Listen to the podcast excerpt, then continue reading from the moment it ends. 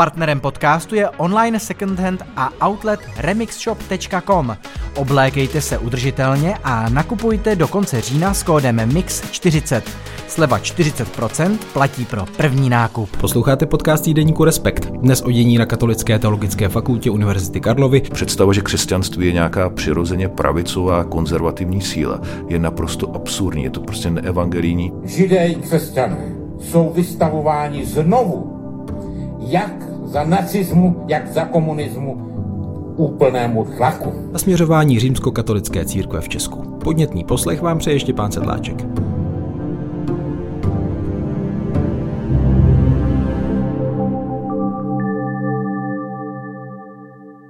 Hostem podcastu týdeníku Respekt je katolický kněz, teolog, církevní historik a vysokoškolský pedagog profesor Tomáš Petráček. Dobrý den. Dobrý den. Jak se dnes cítíte v České katolické církvi? to asi přijde na to, v kterém prostředí, ale pořád eh, je to můj domov, eh, místo, kde jsem doma. Hmm, a když se řekne církev, tak eh, spíš myslíte na tu organizaci nebo na církev v takové té široké definici společenství? Asi ve všech těch dimenzích. Jednak se cítím jako součást té světové církve, která teda vytváří nějakou širší ekuménu, myslím křesťanství obecně. Pak samozřejmě na té, na té úrovni globální katolické církve ale i, i doma jako v, čes, v české církvi a zvlášť teda v, v těch prostředích nebo v těch společenstvích, kde, kde sloužím, to znamená studentský klub Salaš a vysokoškolská pastorace a nebo, eh, nebo kněžské působení eh, u kostela Pany Marie v Hradci Králové. No a v téhle souvislosti máte nějakou oblíbenou metaforu církve, kterou by šlo k třeba k tomu aktuálnímu stavu použít. Já vím, že v Bibli se o církvi někdy píše jako o Eh, stádu, rodině, někdy armádě, těle Kristově, Aha. nebo myslím snoubence. Tak těch, těch přirovnání je hodně, jej, jsou jako krásný, některý mystické tělo Kristovo a krásný je takový ten obraz toho putujícího božího lidu. Pak jsou samozřejmě některý takový ironický, myslím, že to říkal slavný vídeňský pastorální teolog, eh, že církev je přístřeší duši, nikoli nutně jako mozku. Si z toho takhle dělal jako legraci a, a myslím, že i v té knize jsem mluvil o tom, že ke komplexitě křesťanské zkušenosti patří i to, že, že trpíte církví eh, tím, v jakém je stavu, nebo utrpení, které vám třeba jako přímo působí, že, že to k tomu nějak patří, protože to je sice instituce, které věříme, že, že má nějaký božský původ a že, a že má nějaké poslání velmi důležité, ale zároveň to je plně lidská a možná, že i díky tomu jsou ty problémy eh, jednak lépe nasvíceny ve světle těch hodnot, které proklamuje.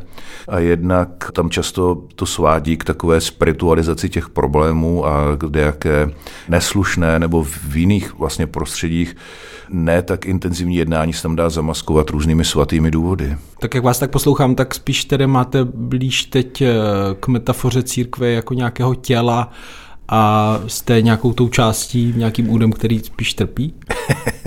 ne, já si nemyslím, že bych uh, úplně trpěl, protože, jak jste říkal, jsem historik a zabývám se dějinami církve a myslím si, že, že v minulosti lidé, kteří třeba se snažili prosadit více evangelijní přístupy nebo, řekněme, promýšleli nějaké cesty církve do budoucnosti, to měli mnohem komplikovanější a, a byli různě lidsky a institucionálně ničení jako mnohem účinněji, čímž nechci říct, že ta moje současná situace je nějaká nepříjemná, nebo se s nimi nějak, nějak nutně jako eh, srovnávat nebo identifikovat, ale že je to samozřejmě lidsky nepříjemný, velmi nepříjemný, ale ne Nemá to zdaleka takovou intenzitu, jaká potkala třeba ty muže, jakýchž osudy jsem popisoval před stolety v té době takzvané antimodernistické krize. No tak pojďme se blíž podívat na situaci na Katolické teologické fakultě Univerzity Karlovy. My se spolu bavíme vlastně přesně měsíc po tom, co 21. srpna tady jste dostal od děkana Vojtěcha Novotného výpověď, to tedy z důvodu nadbytečnosti, oficiálně kvůli potřebě najít úspory. Pokud se tedy nic nezmění, tak k 31. říjnu ukončíte svou roli pedagoga na Karlově univerzitě, tuším po 18 letech. Navíc se eh, tedy v té chvíli před měsícem to jevilo tak, že nebudete ani moc eh, jako školitel dovést k dizertaci své doktorandy, kterých eh, je tuším sedm, z toho dva tedy mají pozastavené studium. Asi nemusím připomínat, že tento váš vyhazov se stal předmětem docela zanícené veřejné debaty. Postavil se za vás například eh, profesoři Univerzity Karlovy Tomáš Halík, Jan Konvalinka, bývalý prorektor Univerzity Karlovy řada dalších lidí podepsala petice. Podporu vedení Katolické teologické fakulty naopak vyjádřil pražský arcibiskup eh, Jan Graubner. No a týden poté jste na svůj facebookový profil napsal, cituji, mám za sebou asi nejnáročnější a v řadě ohledů nejhorší týden v mém životě, ale přežil jsem zatím. To jsou docela silná slova z té doby, co jste napsal, zvlášť ve světle toho, že eh, jste 51-letý kněz, který asi prošel řadou životních zkoušek, mimo jiné těžkou nemocí, s kterou jste se vypořádal eh, v mladém věku, tak eh, čím to pro vás bylo osobně tak náročné? Už to teďka vlastně trvá pátý týden a prochází to takovými sinusoidami a, a pořád je to těžký. Myslím, že mě hlavně překvapila ta míra té manipulace ze strany vedení KTF, prostě to zastírání jako skutečných důvodů a potom i to, že se prostě pustili do té dehonestační kampaně skrze Echo 24 a další, další prostředky, včetně nějakého takového vnitrofakultního pomlouvání a, a očerňování třeba před, před biskupy, kde snižovali rozsah mé pracovní aktivity na KTF, což na druhou stranu bylo teda kompenzovaný samozřejmě tou, tou velkou podporou ze strany studentů KTF, ze strany kolegů na KTF, která to jednoznačně vyvracela, že bych tam byl jako navíc, nebo že bych byl nějaký, nějaký problém na fakultě, který je potřeba odstranit a, a hlavně, hlavně to taky bylo to, že tímhle tím krokem je to další, další krok. Já, já jsem vlastně byl asi jenom taková jako nejviditelnější postava toho, že ta fakulta se, a tady bych se fakt toho slova nebál, jako normalizuje. Tam se, tam se vytváří taková brutální jako monokultura, kde každý, kdo nějak nezdílí takovou tu konzervativní línii prosazovanou současným děkanem a proděkanem a kdo s nimi nějak jako osobně nekonvenuje, tak jsou postupně odcházeni. Za poslední roky odešlo asi 30 lidí a jsou nabíráni noví striktně podle teda své lojality vůči stávajícímu vedení a to přece je v teologii, a, ale i jako v tom církevním životě úplně špatně. Nicméně tedy vlastně to spadá do pravomocí děkana, ta personální politika, propouštět, přijímat nové zaměstnance, tak když jste se potkal vlastně osobně s eh, tehdy s děkanem, eh, a tuším psali eh, i s personalistkou, sdělili vám ty své důvody, tak co vám proběhlo hlavou? Říkal jste si, tak jsem nadbytečný, nebo selhal jsem něčem, nebo jste hned věděl, že je to tak, jak říkáte. Tady se dělá taková jako nepřípadná zkratka, že, že ta fakulta je něco jako firma.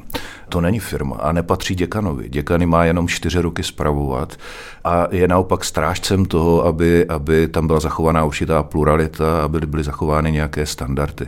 Takže ve chvíli, kdy, kdy to říkal, a já jsem s tím do značné míry počítal, protože jsem to čekal už asi tři roky, vzhledem k jeho chování vůči mě a vzhledem k tomu, že jsem věděl od kolegů, že o tom otevřeně mluví a viděl jsem od vedoucího katedry, bývalého vedoucího katedry, který kvůli tomu o, o své místo vedoucího katedry přišel od profesora Kubína, že, že na něj přímo řval, aby, aby mě, že mě musí vyhodit a že se na to má jako podílet, eh, tak eh, jsem to prostě jako čekal a věděl jsem, že ty důvody jako ekonomické jsou zástupné i vzhledem k tomu, že ty úspory jsou naprosto minimální, eh, pokud jde o ten můj, o ten můj úvazek a věděl jsem, že tam jsou prostě další motivy, že vlastně jenom využil toho, že je teďka ten tlak na ty úspory ze strany vnějších akademického senátu Univerzity Karlovy a podobně. Věděl, že na začátku léta eh, jsem řekl některé, některé vyjádření, které zbudily velké emoce uvnitř České církve, takže tam bude mít podporu minimálně části biskupů, o kterých mi on sám předtím řekl, že na něj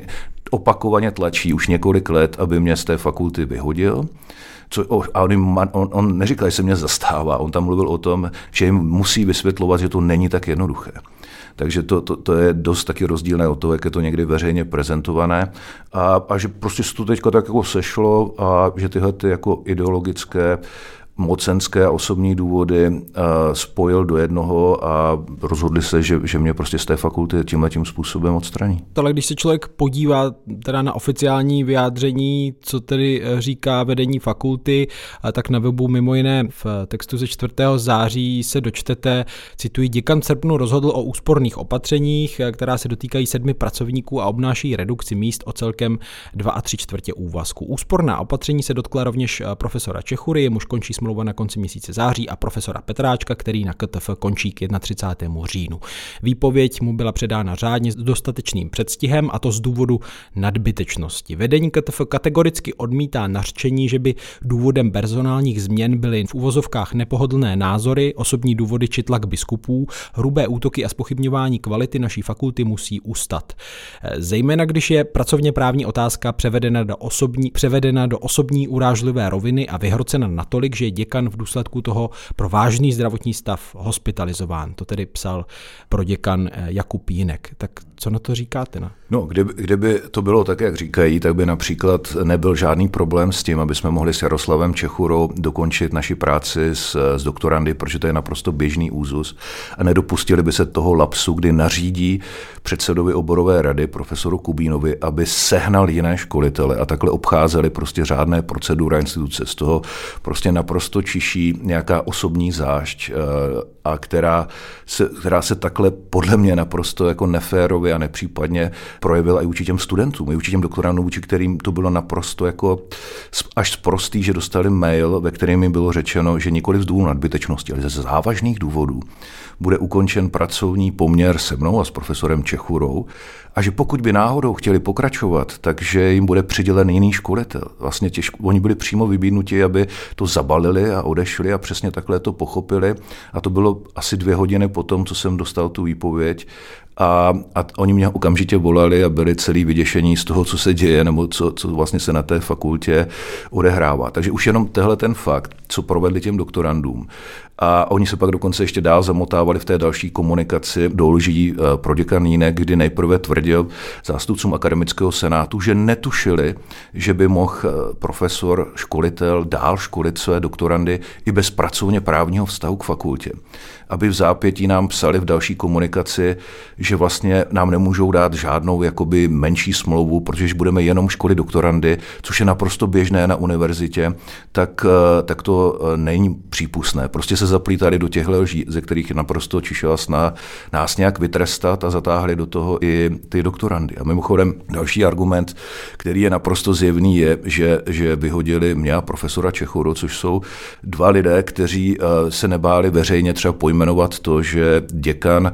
v době covidu prostě vybídl za zády pro děkana pro vědu, za zády předsedu oborových rad, doktorandy, aby udávali své školitele, jestli s nima dostatečně spolupracují, což je zase na jakékoliv fakultě by to vzbudilo tak velké emoce, že si myslím, že by ten, eh, ten děkan musel okamžitě skončit. Protože ty, přesně takhle to totiž ti, ti doktorandi interpretovali a okamžitě nám psali poršený maily, co to má jako znamenat, k čemu je to, k čemu je to ten děkan vlastně eh, jako vybízí. A mimochodem, kdyby opravdu... Počkejte, jenom, vy jste to označil za udávání, když o tom přemýšlím jakoby zvenčí, tak si říkám, jestli zatím není snaha třeba zmapovat, který ten školitel tomu dává míň, který víc a nějak eh, to hlídat. V kontextu jednání děkana Novotného to je prostě schromažďování si složky na ty pedagogy. A pokud by to takhle bylo, tak mě vysvětlete, proč kvůli tomu musíte obejít pro děkana pro vědu. Proč jim to nenapíše pro děkan pro vědu? Proč to o tom neví předseda oborové rady? Proč je to za zády všech? Proč to dělá děkan sám? To prostě na žádný fakultě se nemůže děkan věnovat takovému mik- mikromanagementu. A druhý argument, naprosto jednoznačný, je, je dikce toho mailu. Eh, kterou oni přesně takhle jako pochopili. Že tam nejde o to napsat, eh, věnuje se vám, eh, potřebujete nějak pomoc. Ne, tam bylo přímo, nebojte se mi napsat, bude to jako velmi důvěrný. Tam bylo prostě velmi explicitní vybídnutí k tomu, aby, abyste donášeli na svoje školitele. A když už teda jenom dokončím, Profesor Čechura například je, je jeden z nejlepších historiků v téhle zemi, který je neuvěřitelně produktivní. A on produkuje dvě monografie ročně a, a má obrovské plány i do budoucna. Dává smysl, aby se fakulta zbavovala na půl úvazek, což znamená nějakých, nevím, 13 tisíc jako e, platu, aby se zbavovala člověka, který za ně je schopný vykazovat dvě monografie ročně. Kromě toho, každá fakulta potřebuje nějak vyzařovat do veřejného prostoru, aby přitahovala uchazeče, aby, aby tam byla nějak přítomná, aby plnila tu takzvanou třetí roli univerzity, což zrovna třeba profesor Čechura dělá velmi velmi výrazně. Myslím, že můj podíl taky na tom není úplně malý. Takže dává smysl se zbavovat jako lidí, kteří takhle eh, mají, řekněme, nějaký dosah. Mimochodem, on už takhle děkan Novotný tlačil třeba i na profesora Rojta, což je, což je zase jako výrazná osobnost, aby odešel z fakulty, ale on eh, na to nepřistoupil, takže mu aspoň snížil úvazek. To je prostě eh, dlouhodobá cílevědomá snaha vytlačit z fakulty všechny ty, kteří nejsou, nejsou nějak v souladu nebo kteří nejsou v té, v té děkanově línii. Když máte argumenty podložené, předpokládám i nějakými důkazy, tak zvažoval jste, že byste to řešil třeba i soudní cestou? Radil jste se s právníkem? Myslíte to uh, ukončení pracovní smlouvy? Tak uh, já pořád ještě věřím, uh, ne, i, i kvůli tomu, že například ten můj, jeden můj předmět klíčový ran, dějiny raného novověku, který se má teďka otevřít a pro který prostě není adekvátní náhrada. Oni se to teďka snaží vnutit do rozboru profesoru Kubínovi, který to odmítl, protože mu to přijde jako nekolegiální. Když to odmítl on, tak teďka tlačí na vedoucího katedry docenta Šmída, aby to odučil. Ale profesor Kubín je specialista na středověké a starověké dějiny a docent Šmíd je specialista na dějiny 20. století a nemá jedinou publikaci, která by se zabývala obdobím před rokem 1850 odbornou. A garant oboru, docent Miloš Sládek, jasně napsal, že pokud odejdeme s profesorem Čechurou, tak to bude výrazné oslabení jako kvality toho výukového programu. A tady zase vidět, že jim na tom vlastně nezáleží. Když jsem například namítal při rozhovoru s děkanem Novotným, když mě předává tu výpověď, že, že není pravda, že mi tvrdí, že mám jenom jeden povinný předmět v letním semestru, že mám ještě teď v zimním semestru dějiny novověku, tak on nad tím mávl rukou, že je to vlastně úplně jedno, že se to nějak jako zařídí. Takže tady i z tohohle, i z těch drobných detailů je patrný, že opravdu na, na té fakultě, na kvalitě výuky a na, na nějakým jejím rozvoji, to je až nějaká priorita hodně, hodně, hodně v pozadí jejich přemýšlení a jednání. Pokud je o právní kroky, tak eh, to eh, samozřejmě zvažuju intenzivně a uvidím, jak to, jak to dopadne. No, ona se do té věci vložila také rektorka Univerzity Karlovy Milena Králíčková, která, eh, cituji, vyslovala znepokojení nad vzniklou situací, nesprávným postupem řešení v oblasti pracovně právních vztahů a rovněž nad tím, jak nevhodným a neodpovídajícím způsobem byli informováni studující v doktorském programu ve věci eventuální změny školitele. Konec citace. Um, od té doby proběhlo asi několik setkání, včetně s rektorkou. Uh, vyvinulo se to nějak s těmi doktorandy, tím statusem školitele uh, k jejich prospěchu, že aspoň tedy ta jejich letá práce, protože to asi je potřeba připomenout, udělat dizertaci, to je mnohaletý výzkum a ztratit přitom vlastně pomocnou ruku toho školitele, to je docela zásadní. No a navíc někteří jsou jako těsně před dokončením, takže to, to, o, o to ta podpásovka, to neférové jednání ze strany děkana Novotného pro děkana Jinka bylo o, o to jako horší. A to se, to se vyřešilo tím, že vedení fakulty po 14 dnech pochopilo, že to opravdu nemůžou udělat, protože k tomu, aby mohli vyměnit školitele, tak to musí odsouhlasit oborová rada a oborová rada se sešla online v zápětí po tom, co tohle to provedli a jasně řekla, že to není možné, že se na tom nebude podílet a velmi, velmi ostře se ohradila proti tomu, aby vedení fakulty tímhle způsobem obcházelo řádné procedury a pravidla Karlovy univerzity. A nakonec asi po 14 dnech, když se teda sešel předseda oborové rady Petr Kubín eh, s, s proděkanem Mínkem, tak uznal, že opravdu ty školitele jim změnit nemohou tímhle tím způsobem. Minimálně ta situace okolo doktorandů je, je tímhle vyřešena. O ty ostatní věci, tam se to moc neposunulo, protože vedení fakulty prostě trvá na, na té výpovědi pro nadbytečnost. A já pro změnu zastrvám na tom, že tu výpověď pokládám za, za neplatnou a ty důvody za, za liché. Máte asi naplánované nějaká další setkání eh, s vedením fakulty, tak jaký očekáváte další vývoj? No, vzhledem k tomu, že obě strany mají ty postoje jako vlastně stejný, tak a, a ty doktorandi jsou tím tím způsobem vyřešeni, protože oni potom přišli s takovými jako zdánlivými návrhy, jak to vyřešit. A my jsme oba dva s profesorem Čechurou jasně deklarovali, že e, naše studenty budeme školit dál i zadarmo, i bez nějakého pracovně právního vztahu, což je na Karlově univerzitě a na jiných vysokých školách naprosto běžné a že prostě ne, nebudeme uh, přistupovat na nějaký jejich jako návrhy typu, uh, který nás, myslím, měli spíš jako poškodit veřejně, že, že nám nabídnou 50 tisíc za každého dokončeného doktoranda a podobně, což nedává smysl pro mě určitě ve chvíli, kdy já trvám na tom, že ta výpověď je po mém soudu neplatná. To znamená, že vám zbývá vlastně čas do konce toho října. S doktorandama budeme pokračovat, dokud, dokud oni neskončí, protože oborová rada potvrdila, že jsme jejich eh, právoplatní školitele a oni mají právo na to dostudovat s námi, takže tam budeme pokračovat dál i bez pracovně právního vztahu. A, ale jinak bych měl na fakultě skončit k 31.10. Vy tam jste říkal, že to je pro vás eh, nějak takový trochu asi hořký závěr delšího procesu eh, a vztahu s tou fakultou a jejím současným vedením, tak je tam z vaší strany i nějaká úleva, že byť tímto způsobem, ale nějak se ty cesty rozcházejí. Hm. Konec konců vy učíte i na univerzitě v Hradci Králové. Eh, myslím, že jste docela zaměstnaný eh, pedagog, farář, teolog, takže jako nemáte nouzy o, o povinnosti? To určitě nemám. Na druhou stranu jsem té fakultě věnoval 18 let života jako učitel, jako akademický pracovník a taky jsem tam předtím byl jako student dva roky, velmi intenzivní roky, kdy jsem se podílel na tom, aby ta fakulta se nějak změnila, aby před tenkrát tam v 90. letech byly velké problémy, které z mnoha, z mnoha ohledů jsou velmi podobné tomu, co tam prožíváme dneska. To je takové trošku deja pro mě. A je to docela docela zvláštní, protože tehdejší souputník v této snaze o změnu byl jistý Vojtěch Novotný, který byl už tenkrát jako akademický pracovník, a byl ještě student a, a mně to teďka čím dál víc přijde, že se jakoby proměnil v toho druhého Václava Wolfa a dělá tam úplně stejnou politiku, stejně, stejné zacházení s procedurami, předpisy, stejné jako mocenské vytlačování těch lidí, kteří mu jsou nějak nepohodlní a nabírání lidí podle jediného kritéria, nakolik jsou mu lojální.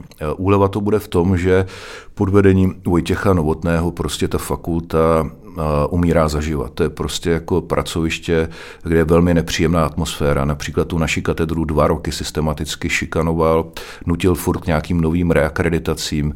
Všechny ty lidi tam vlastně dokonale otrávil a přitom to jsou tak jako skvělí znalci, jako, jako specialista na barokní literaturu Miloš Sládek.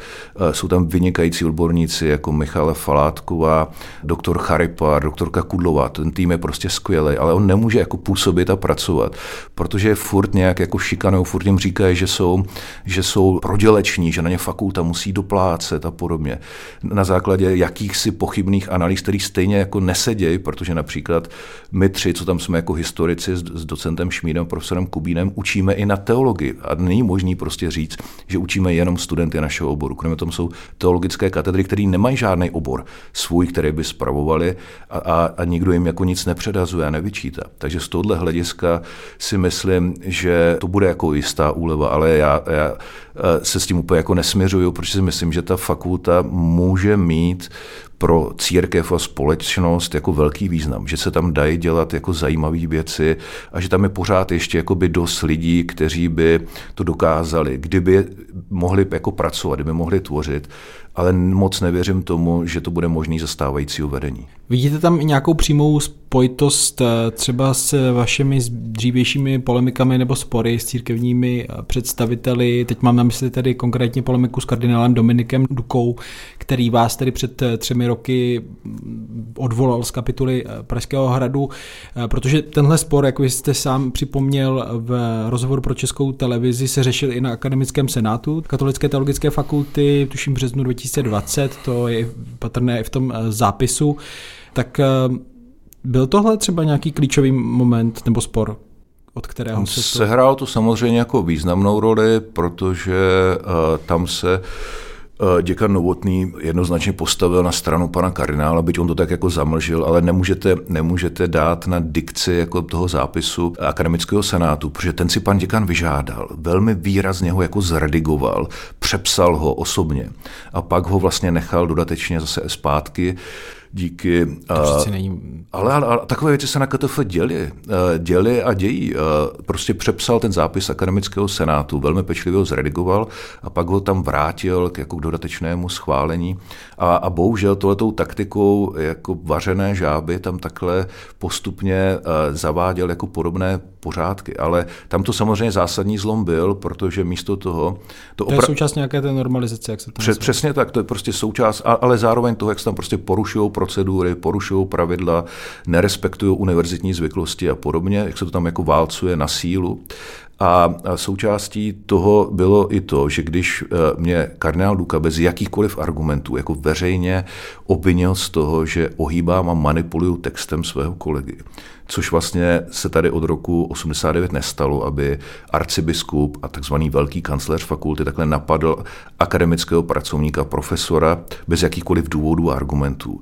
Tak místo toho, aby se vůči tomu nějak jako vymezil jako děkan té fakulty, tak vlastně hrál takovou roli jako jakoby nějakého směřovače, ale de facto ho spíš jako podpořil nebo stál na jeho straně zákulisně a veřejně se snažil ohlazovat všechny možné vyjádření, který třeba akademický senát chtěl přijat a manipuloval je k tomu, aby to nedělali za žádnou cenu.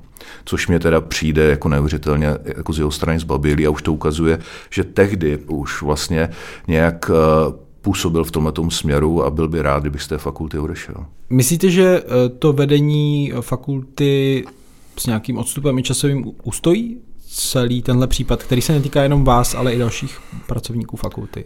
Ne, nemám tušení. Eh, jak víte, podle vysokoškolského zákona jsou fakulty do značné míry jako eh, samostatné a spravují se sami a ve chvíli, kdy podobně jako v 90. letech Václav Wolf i Vojtěch Novotný dokázal vyhodit eh, spoustu jako lidí, kteří jsou schopni volit do akademického senátu a kandidovat do akademického senátu, tak ovládá akademický senát nebo má tam pohodlnou většinu, která ho podpoří. Je to velmi analogická situace, jako je Národospodářská fakulta a děkan Ševčík, ale pokud Karlova univerzita nechce mít svoji vlastní národospodářskou fakultu a vlastního ševčíka, tak by si myslím to měla řešit.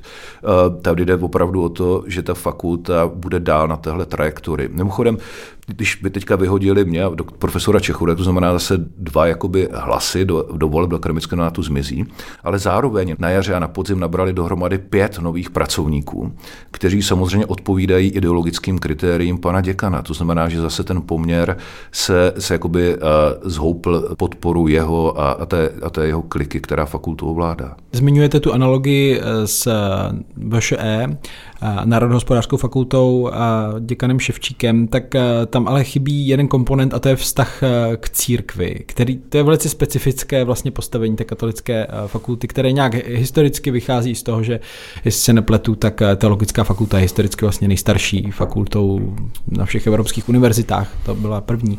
Tak ehm, ale není to právě ten problém, že ten vztah je takový zvláštně dvojaký, že ti pedagogové vlastně podléhají i autoritě církve, eh, nejenom tedy eh, v rámci univerzity.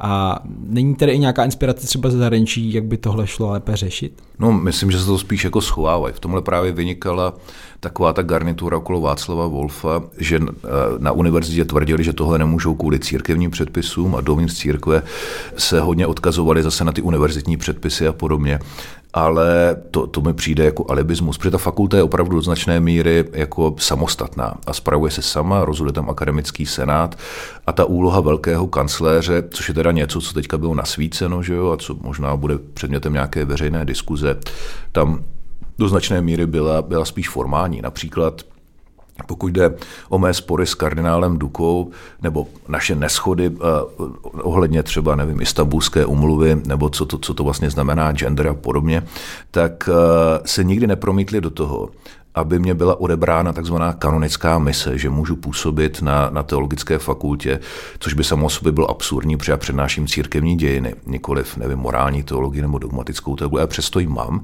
a byla mi znovu udělena. Mimo jiný proto, že kdyby zase církev není až tak jako organizace uh, autokratická, kdyby to udělal, tak já bych se mohl odvolat a oni by museli zdůvodňovat, proč mi tu, tu kanonickou misi jako nechtějí, nechtějí udělit. A to by asi obhajovali dost těžko. Už jsem zmiňoval, že arcibiskup Jan Graubner podpořil vedení fakulty. On to udělal opakovaně. Co to je pro vás za zprávu? No, že ta určitá podezření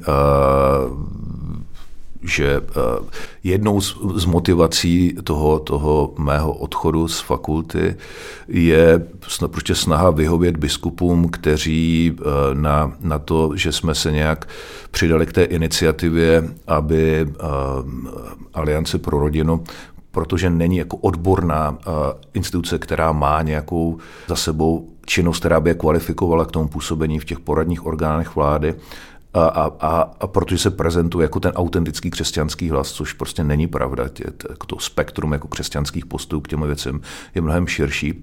No tak to vyvolalo tu jako reakci českých biskupů, tu dvojí nebo trojí, že? protože vydali to samostatné prohlášení a potom, potom ještě eh, rychle zorganizovali takové to takzvané ekumenické prohlášení, které většina z nich podepsala. A to, že tam ta, ten jako velký hněv a, a vel, velká nespokojenost s tím, že jsme to třeba s Benektem Mohaníkem prostě podepsali mezi částí českých biskupů je, to mám prostě z mnoha stran ověřené a že ten tlak na nějaký zásah proti nám různými způsoby vnitrocírkevně i prostě na té univerzitní, to mám také potvrzeno. Eh, já bych rád mluvil i o směřování právě eh, české církve nebo římskokatolické církve v Česku. Já myslím, že je dobré si na úvod trošku zjednodušeně jenom říct z vašeho pohledu, eh, jaké jsou ty hlavní proudy nebo tábory, o kterých se bavíme. Mohl byste to trochu vykreslit pro i posluchače, kteří nejsou věřící nebo v církvi a sledují to povzdálí, ty spory? Tady je taková specifická situace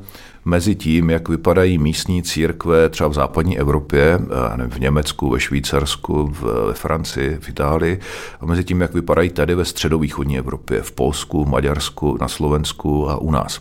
U nás je teda velká část místní církve, hlavně ve městech, ale i v menších městech, na Moravě a, a v Čechách, která se velmi podobá svými názory té západní církvy. To znamená, že jsou takový jako otevření. Myslím, že jim hodně vyhovuje ten současný pontifikát papeže Františka a taková ta jeho, on je hodně kritizovaný kvůli Rusku a podobně dneska, ale, ale takový to vnitrocírkevní naladění, ta výzva, výzva jako otevřete se, nebojte se, nehledejte do té budoucnosti s, nějakou, jako, uh, s nějakými obavami, ale zároveň nebuďte nostalgičtí po té minulosti tak bohužel velká část episkopátu, velká část biskupů vsází na takovou tu identitární politiku, to znamená spolupráce s těmi politickými silami, které se vymezují tak jako konzervativně, profilují se jako mluvčí a ideologové těch různých eh, kulturních válek, to znamená, že tady třeba čeští biskupové do roku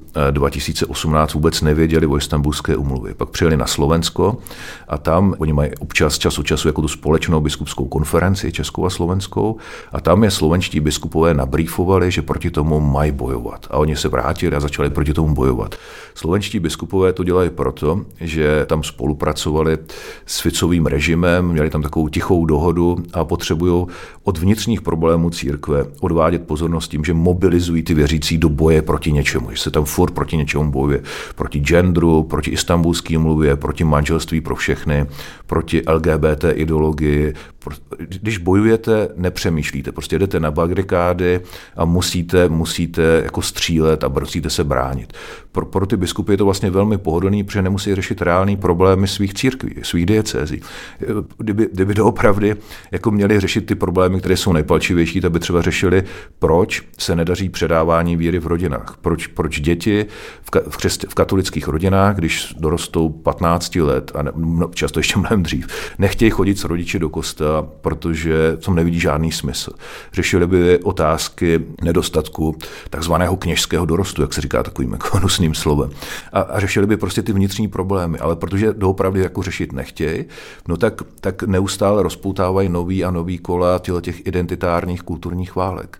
Ale není to jako rozhodně nějaká cesta, která by byla produktivní nebo která by nějak vedla, protože to na jedné straně vede k tomu, že ty, ty kněží a věřící v části farností se čím dál víc jako zakopávají na těchto politických pozicích a stává se z nich opravdu taková jako konzervativní politická síla a takhle se jako projevují dovnitř. A zároveň ta část, řekněme, která je podle mě velmi významná, třetina až polovina, která je tak jako laděná františkovsky a, a tak se cítí vlastně čím dál jako cizej v církvi.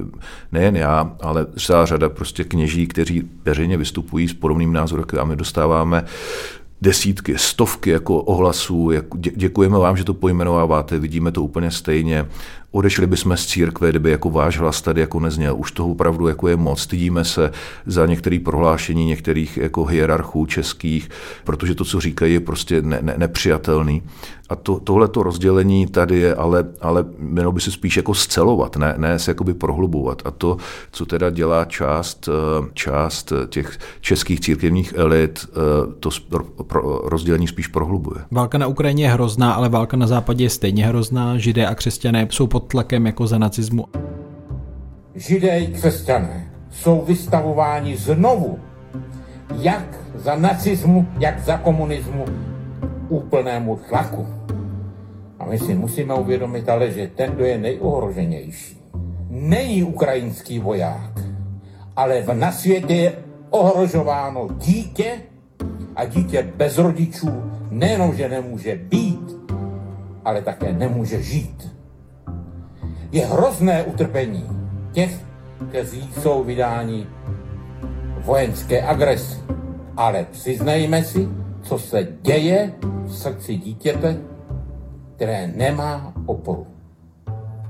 Ano, válka na Ukrajině je hrozná, ale válka na západě je stejně hrozná.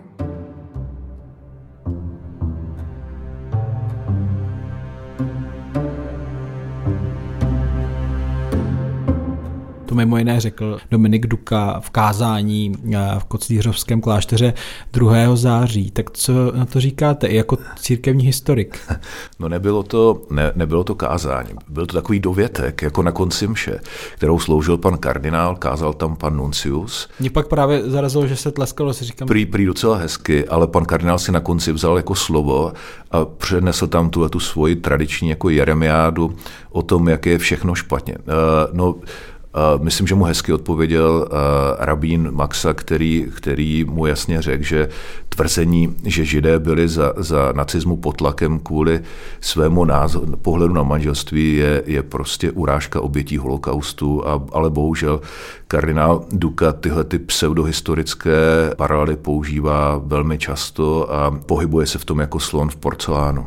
Za vás kde byl ten moment v České církvi, kdy se právě ta pozornost obrátila mm, od těch 90. let, teď myslím, k těm kulturním válkám, k tématům, eh, jako je právě zrovnoprávnění manželství, eh, další věci, které souvisí se sexualitou. Tak ona tam taková zvláštní fixace, jako um, umanutá pozornost na, na ty otázky okolo LGBT, eh, to si myslím, že by byl jako zajímavý výzkum psych, sociologicko-psychologicko-historický, proč je to pro část katolíků takový jako téma, jo? Proč, proč je to tak rozdírá, proč je to tak zajímá. Já jsem to vždycky testoval, protože dělám hodně veřejných přednášek na otázku, když se mluví o těch záchodcích pro třetí pohlaví proč to vlastně budí mezi katolíky takové emoce, když je ta společnost přece dostatečně bohatá a má, a má možnost třeba někomu jako pomoct, tak proč, proč, proč mě to jako rozdírá? Proč mě to tak jako vadí, že to ta společnost zavede, když pro mě to je vlastně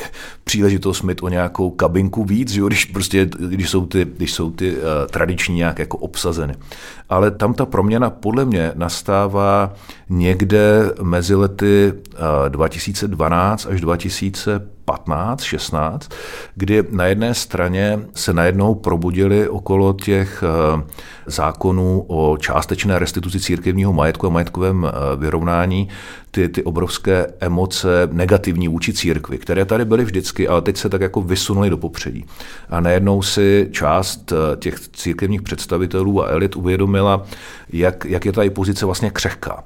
A začali se přimykat k té moci, že? prostě k Zemanovi, k Babišovi, a začali si trošku jako pošilhávat, taky Klaus, jo, tenkrát tam jako přispíval, pošilhávat po té role, jako svést se na té, na té v, politické vlně těch, těch identitárních, silných, jako národních vůdců konzervativních typu Orbána a podobně, což teda v Česku asi nemůže moc fungovat, ale za pokus tím to asi přišlo to stálo.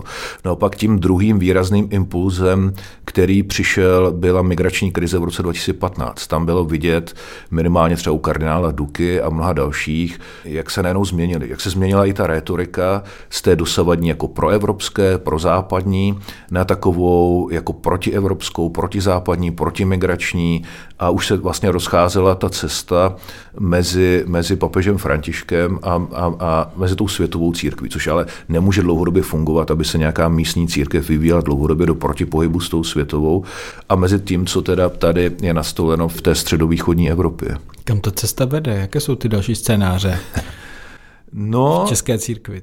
To je, to je otázka. Důsledky si myslím, že jsou patrný už tím, že, že eh, prostě mladí lidé nechtějí mít eh, často s církví společného, protože ta tvář, kterou křesťanství, kterou jim současný církve ve východní Evropě nabízí, jim přijde prostě neférová a nepřijatelná. My jsme s Milošem Doležalem, s básníkem a životopiscem Josefa Toufara, že umučeného kněze, komunistickým režimem byli v Polsku na takovém turné. A tam jsme mluvili s mnoha polskými intelektuály. Skvělí lidé, jako úžasný, jemní, vzdělaní lidé, kteří katolíci, kteří ale byli velmi usoužení a trpěli tím, že jejich děti nechtějí mít už s církví nic společného právě kvůli tomu, že církev dělá tohleto ideologické kladivo a štít těm režimům, jako je PIS eh, na, na, v Polsku. A, a, a co vlastně je pro, pro, pro velkou část těch mladých lidí takovým tím momentem toho zlomu, nebo tam, kde jako se to láme, je právě otázka postoje k LGBT problematice. Ale to, to, je třeba, to byla třeba nějaká mentální bariéra, kterou oni nejsou schopni nahlídnout. Ale, ale pro, ty, pro tu mladší generaci už je to věc nějaký elementární spravedlnosti. A pokud ta instituce, která už dneska nemá nějaký mocenský nástroje, nemůže argumentovat jenom nějakou svou institucionální autoritou, je v tomhle nevěrohodná, tak oni nevidí důvod, proč by s ní jako chtěli se spojovat. No, jak tam říkáte, no, to drhne v řadě zemí. Já myslím, že to nějak souvisí i s tím rychlým posunem hodnot, jak dokazují některé průzkumy, třeba ten, eh, o kterém jsme nedávno psali v Respektu World uh, Value Survey, který ukazuje, jak rychle vlastně se no. na západě posouvají ty hodnoty. Ale, ale, ale ne, tam, tam nejde právě, jak se to často jako zjednodušuje, že by se církev měla něčemu jako přizpůsobovat a něčemu jakoby vyhovovat nějakým současným trendům. To si myslím, že církev jako nemá dělat. Naopak má prostě, ale měla by prom promýšlet ty věci, jo, jít jako na tu podstatu a, a ptát se ty postoje, které jsme zdědili z minulosti, odpovídají tomu, co víme o člověku, o tom, jak funguje, o jeho psychice jako dneska. A tohle to se právě tady jako neděje. Stejně jako církev v minulosti změnila svoje postoje v řadě jiných věcí, jako je třeba postoj jak zacházet s těmi, kteří si vzali život. Nebo, nebo třeba církev sto let úporně bojovala proti pohřbu žehem, aby po sto letech, kde, kde do toho investovala veškerou svoji autoritu, vydala v 60. letech 20. století prohlášení, že to vlastně nevadí, že se i jako věřící můžou. A, a tyhle těch jako případů, kdy se církve nasazovaly v nějakým boji, kterým přišel jako svatý a zásadní, aby v zápětí zjistila, že to vůbec tak jako nebylo, že dokonce ten postoj byl v řadě případů třeba neevangelijní, že, že vlastně neodpovídal tomu ideálu. Těch tady máme v dějinách prostě jako spoustu. Tak proč se dneska jako tváří část církevních představitelů, že se to netýká ty současné problematiky. Minimálně jako dlužíme církvi a jejíž hlavním posláním hlásat evangelium. To, aby kvůli tomu, aby jsme ho mohli hlásat věrohodně, tak dlužíme církvi, společnosti a Bohu to, aby jsme ty věci prostě důkladně znova rozvážili ve světle toho všeho, co víme teď. Přece je absurdní tvrdit, že, že k té problematice se někdo vyjádřil líp před 100 nebo 500 lety, který neměl k dispozici zdaleka tolik nástrojů, jednak k porozumění Bibli, k porozumění Evangeliu, a neměl zdaleka tolik jako znalostí a, a vědomostí k tomu, kým je člověk a jakým způsobem jako funguje. No a myslíte, že to může církev a možná i na té globální úrovni zvládnout s ohledem na rychlost eh, těch změn, které souvisí i s eh, že, digitální revolucí, no. technologickým posunem, eh, ve světle toho, že samozřejmě církev dělá nějaké změny, nekáže v latině zády klidu, jako se to dělo, ale pořád nějak zpracovává no. i to, co proběhlo ve 20. století jako druhý vatikánský koncil, takže to... No musí, musí, protože ona, ona, je poslána, ona je poslána k lidem své doby. A když nebude, když nebude prostě adaptovat svůj jazyk, svoje výrazivo a nebude pracovat na téhle neustále aktualizaci svého poselství, svého hlásání, no tak bude buď nesrozumitelná nebo nepřijatelná. A zároveň je tady trošku takový omyl, který je daný posledními 200 nebo 500 lety. Po většinu svých dějin, až zhruba po mém soudu někde už 16. století, je to naopak církev, která je motorem progresivních změn ve společnosti, která, která klade ty koleje, kudy se ta společnost jakoby vybírá. Je takový krásný dialog, že jo, Tomáše Becketa, který odmítá to, že eh, zvykové právo v Anglii v 12. století a říká, Kristus nikde neříká, mé jméno je zvyk. To je, to je prostě nějaká radikální transformující síla, která mění k lepšímu život můj, ale zároveň je poslána k tomu, aby měnila život k lepšímu celé té společnosti.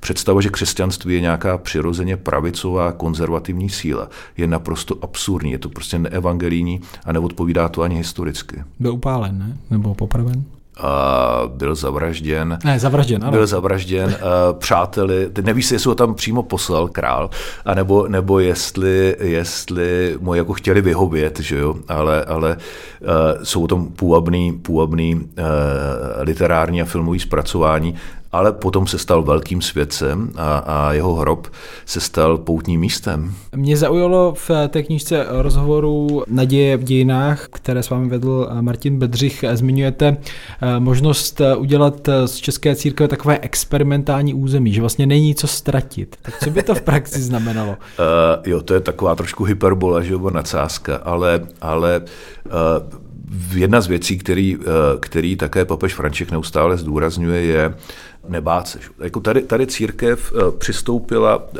bohužel, hlavně v 19. 20. století na takovou mentalitu, myslím na té globální úrovni a hlavně se nepouštět do nějakých větších akcí, aby jsme nepřišli i o to málo, co nám ještě zbylo. A bylo to spojené s obrovskou centralizací, která vlastně úplně zmrtvěla ten, nebo do značné míry zmrtvěla ten vnitřní život církve, kdy všichni čekají na nějaké instrukce, encykliky, které mají přijít jakoby z Říma.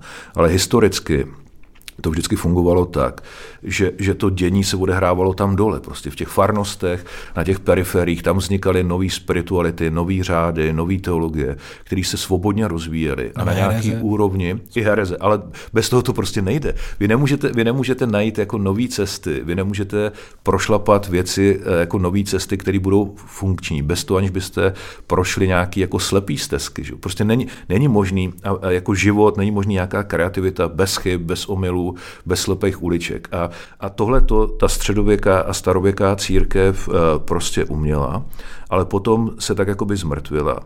A zvlášť takových území, které jsou v podstatě jako misijní, nebo ještě hůř než misijní, protože si tady neseme to dědictví jako těch stereotypů z minulosti a podobně, takže vůči církvi a náboženství je spíš takový negativní naladění, tak by měla mít nějaký území, a myslím, že Česká republika by proto byla ideální, kde by se prostě zkoušely nový, nový třeba metody pastorace nebo nějaký nový metody, jak, jak uspořádat ten církevní život, aby mohl znova růst, aby se tady, aby se tady nastartovala nějaká nová trajektorie života církve, která třeba, když se ukáže, že je produktivní, no tak se potom, tak se potom bude moci uplatnit i někde jinde. Já jste zmíněné knihy vím, že eh, jedna z vašich nejoblíbenějších knih je jméno Růže od Umberta Eka, nebo v jistém období života byla. To hlavní téma je, že eh, ty představitelé daného kláštera se něčeho bojí a to je vlastně humor, proto tam dochází no. k těm strašným věcem. No. Kdybychom to trochu přenesli, z čeho teď panuje strach vlastně v církvi, pokud je to na místě, tahle emoce? No, myslím si, že je to právě ten strach uh, z té změny. Jako uh, to je něco, co církev provází zase poslední 200 let, takový strach jako z domino efektu. Uh, takový ten strach o tu, o tu rozkolísanou identitu a že když uděláme nějakou dílčí změnu, tak eh, ti lidé přijdou o svou identitu, ale, ale tam, tam chybí něco, co bylo v minulosti jako silnou stránkou křesťanství a to je právě vnímání té dějnosti lidského života. Prostě ta, ta změna přijde. I to, že se jí bráníte, je nějaký postoj, který vás nějak mění. Ale, ale pokud chcete tu budoucnost opravdu utvářet, tak se, mě, tak se měníte nebo vyvíjíte jako reflektovaně, promyšleně. A, ale tady je, tady je absurdní představa, že když kdo nic nedělá, nic neskazí. Že? Kdo nic nemění, tak vlastně udržuje to, co je.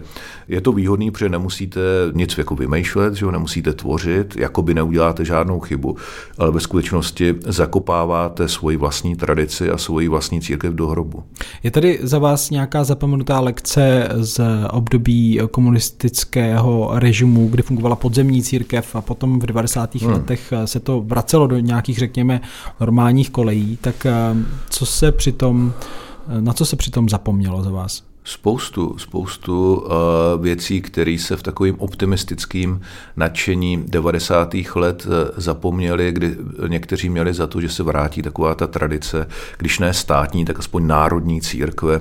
Obnovovaly se instituce, z části to bylo jako logický a historicky pochopitelný, ale zapomnělo se na velmi cený lekce třeba té úžasné debaty, která proběhla na, na začátku 70. let o církvi umírající která by nám třeba mohla velmi pomoct tomu, aby jsme i dneska pochopili, že my opravdu už nemusíme být jako masová, lidová, národní, státní církev a že je v logice křesťanství určitá skrytost, eh, že se můžeme teďka soustředit na život zvíry a nemusíme bojovat o svoji společenskou relevanci. A naopak, čím víc církev bojuje o svoji společenskou relevanci, tím víc i v logice evangelia prostě ztrácí. Prostě buďte sami sebou a pak jako nabídete tu společenskou relevanci. Ale když chcete lobovat, že když chcete prostě nějakýma mocenskýma nástrojem i udržovat, o to rychlejci budete jako ztrácet. No a pak jsou tam samozřejmě velké prorocké postavy, které si myslím, že jednou budou v dějinách i světové církve, jako byl Felix Márie, Mária Davídek a, a Ludmila Javorová a jejich prostě přínosy pro vývoj světové církve. A je, škoda, že se ty velké osobnosti, které církev měla, a to nejen tady doma, ale i v exilu, v 90. letech více neuplatnily. No, možná i v této souvislosti vy knize Církev tradice reforma odkaz druhého vatikánského koncilu píšete, cituji, církev přijala princip náboženské neutrality státu, koncept svobody svědomí a náboženství a existenci pluralitní společnosti, v níž lidé sami hledají a nacházejí pravdu. Pluralitní demokracie ale chystá past na církev, totiž aby se stala jen další vlivnou zájmovou skupinou v složité struktuře občanské společnosti. Nebudu to dál číst, no, no. asi víte, kam e, směřuju.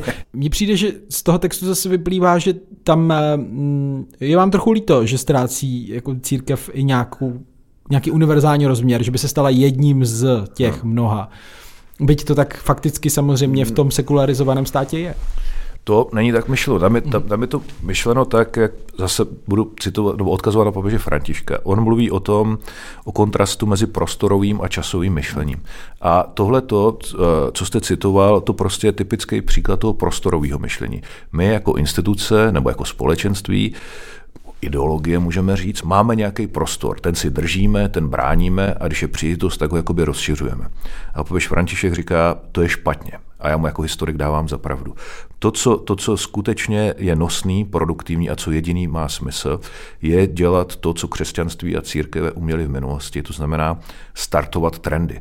Prostě vytvoříte nějaký styl života, nějakou spiritualitu, vy, vy natolik intenzivně prožíváte radost Boha, radost ze života, že žijete spontánně nějaký hodnoty, které z toho vyplývají, tím se stanete atraktivní pro další a tím postupně začnete měnit tu společnost ve smyslu hodnot Božího království, kterým věříte. A, ale to, to není pomocí lobbingu, pomocí obsazování institucí nebo, nebo tím, že zlobujete nějaký zákon. To je prostě nějaký dlouhodobý proces, který, který je do značné míry spontánní a samovolný, a je, ale, ale v posledku je mnohem produktivnější.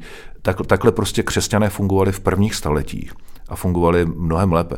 Dokonce i to, že církev se pohybuje v nějakém pluralitním prostředí, bez nějakých mocenských institucionálních nástrojů, je její přirozený jako prostředí, ve kterém se nejlíp jako ve své době rozvíjela. A k tomuhle se vrátit, eh, přestat se spolit ty instituce a, a soustředit se na to podstatný, a to je život věřícího společenství, který rozvíjí prostě svůj, eh, svůj duchovní a, a komunitní život. Již mnohokrát zmíněný eh, papež František určitě přinesl řadu pozitivních posunů právě eh, směrem pryč od toho konzervativního křídla, o kterém jsme se bavili. Mě by zajímalo z pohledu církevního historika, který zná a sleduje ty řady střídající se papežů, Jaký by mohl být ten příští papež? Protože ta česká církev je samozřejmě součástí toho globálního těla a nechci říkat, že je tady nějaká logika dějin, ze které vyplývá, jaký bude papež. Samozřejmě tam hraje roli nějaká vatikánská politika, ale no. co vy, eh, když si nalijete čistého vína, čekáte, že teď a... přijde po Františkovi? No. Připomínám, že on vlastně no, no, no. byly náznaky, že by Jasně. taky mohl se stát emeritním papežem. Což ale teďka nedávno několikrát popřel no, a vyvrátil ale no, eh, popravdě řečeno nevím. Co, co si myslím, eh, že je jistý, je, že ti, kteří se očekávají, že bude zvolený někdo typu kardinála Berka nebo Sara a že věci se vrátí eh, business as usual, budou velmi zklamáni. To prostě tady už jako není cesta zpátky, už proto, že většina kardinálského kolega jsou teďka lidé, které jmenoval papež František a na rozdíl od jmenování biskupů, on už minimálně v těch posledních konzistořích jmenoval kardinály, kteří jsou podle jeho srdce, no, podle jeho naladění, podle prostě hodnot, kterým on věří. No, to, co já čekám, je, že papež František do značné míry rezignoval na nějaký strukturální, institucionální reformy a soustředil se na změnu mentality. Prostě rozkypřit tu půdu, připravit terén, probudit v těch lidech jako nějakou aktivitu, proto ten synodální proces, rozhýbat tu masu katolíků, aby se přestali alibisticky spolehat na to, co, co kněží, biskupové a papež a začali sami jako přemýšlet o evangelii, o církvi a jakou církev chtějí jako pro, pro sebe a pro svoje děti. A, a že potom přijde papež, který to co, to, co on připravoval, ale už neudělal, tak to začne realizovat to doufám tak trošku. V to doufá Tomáš Patráček. Děkuji za rozhovor.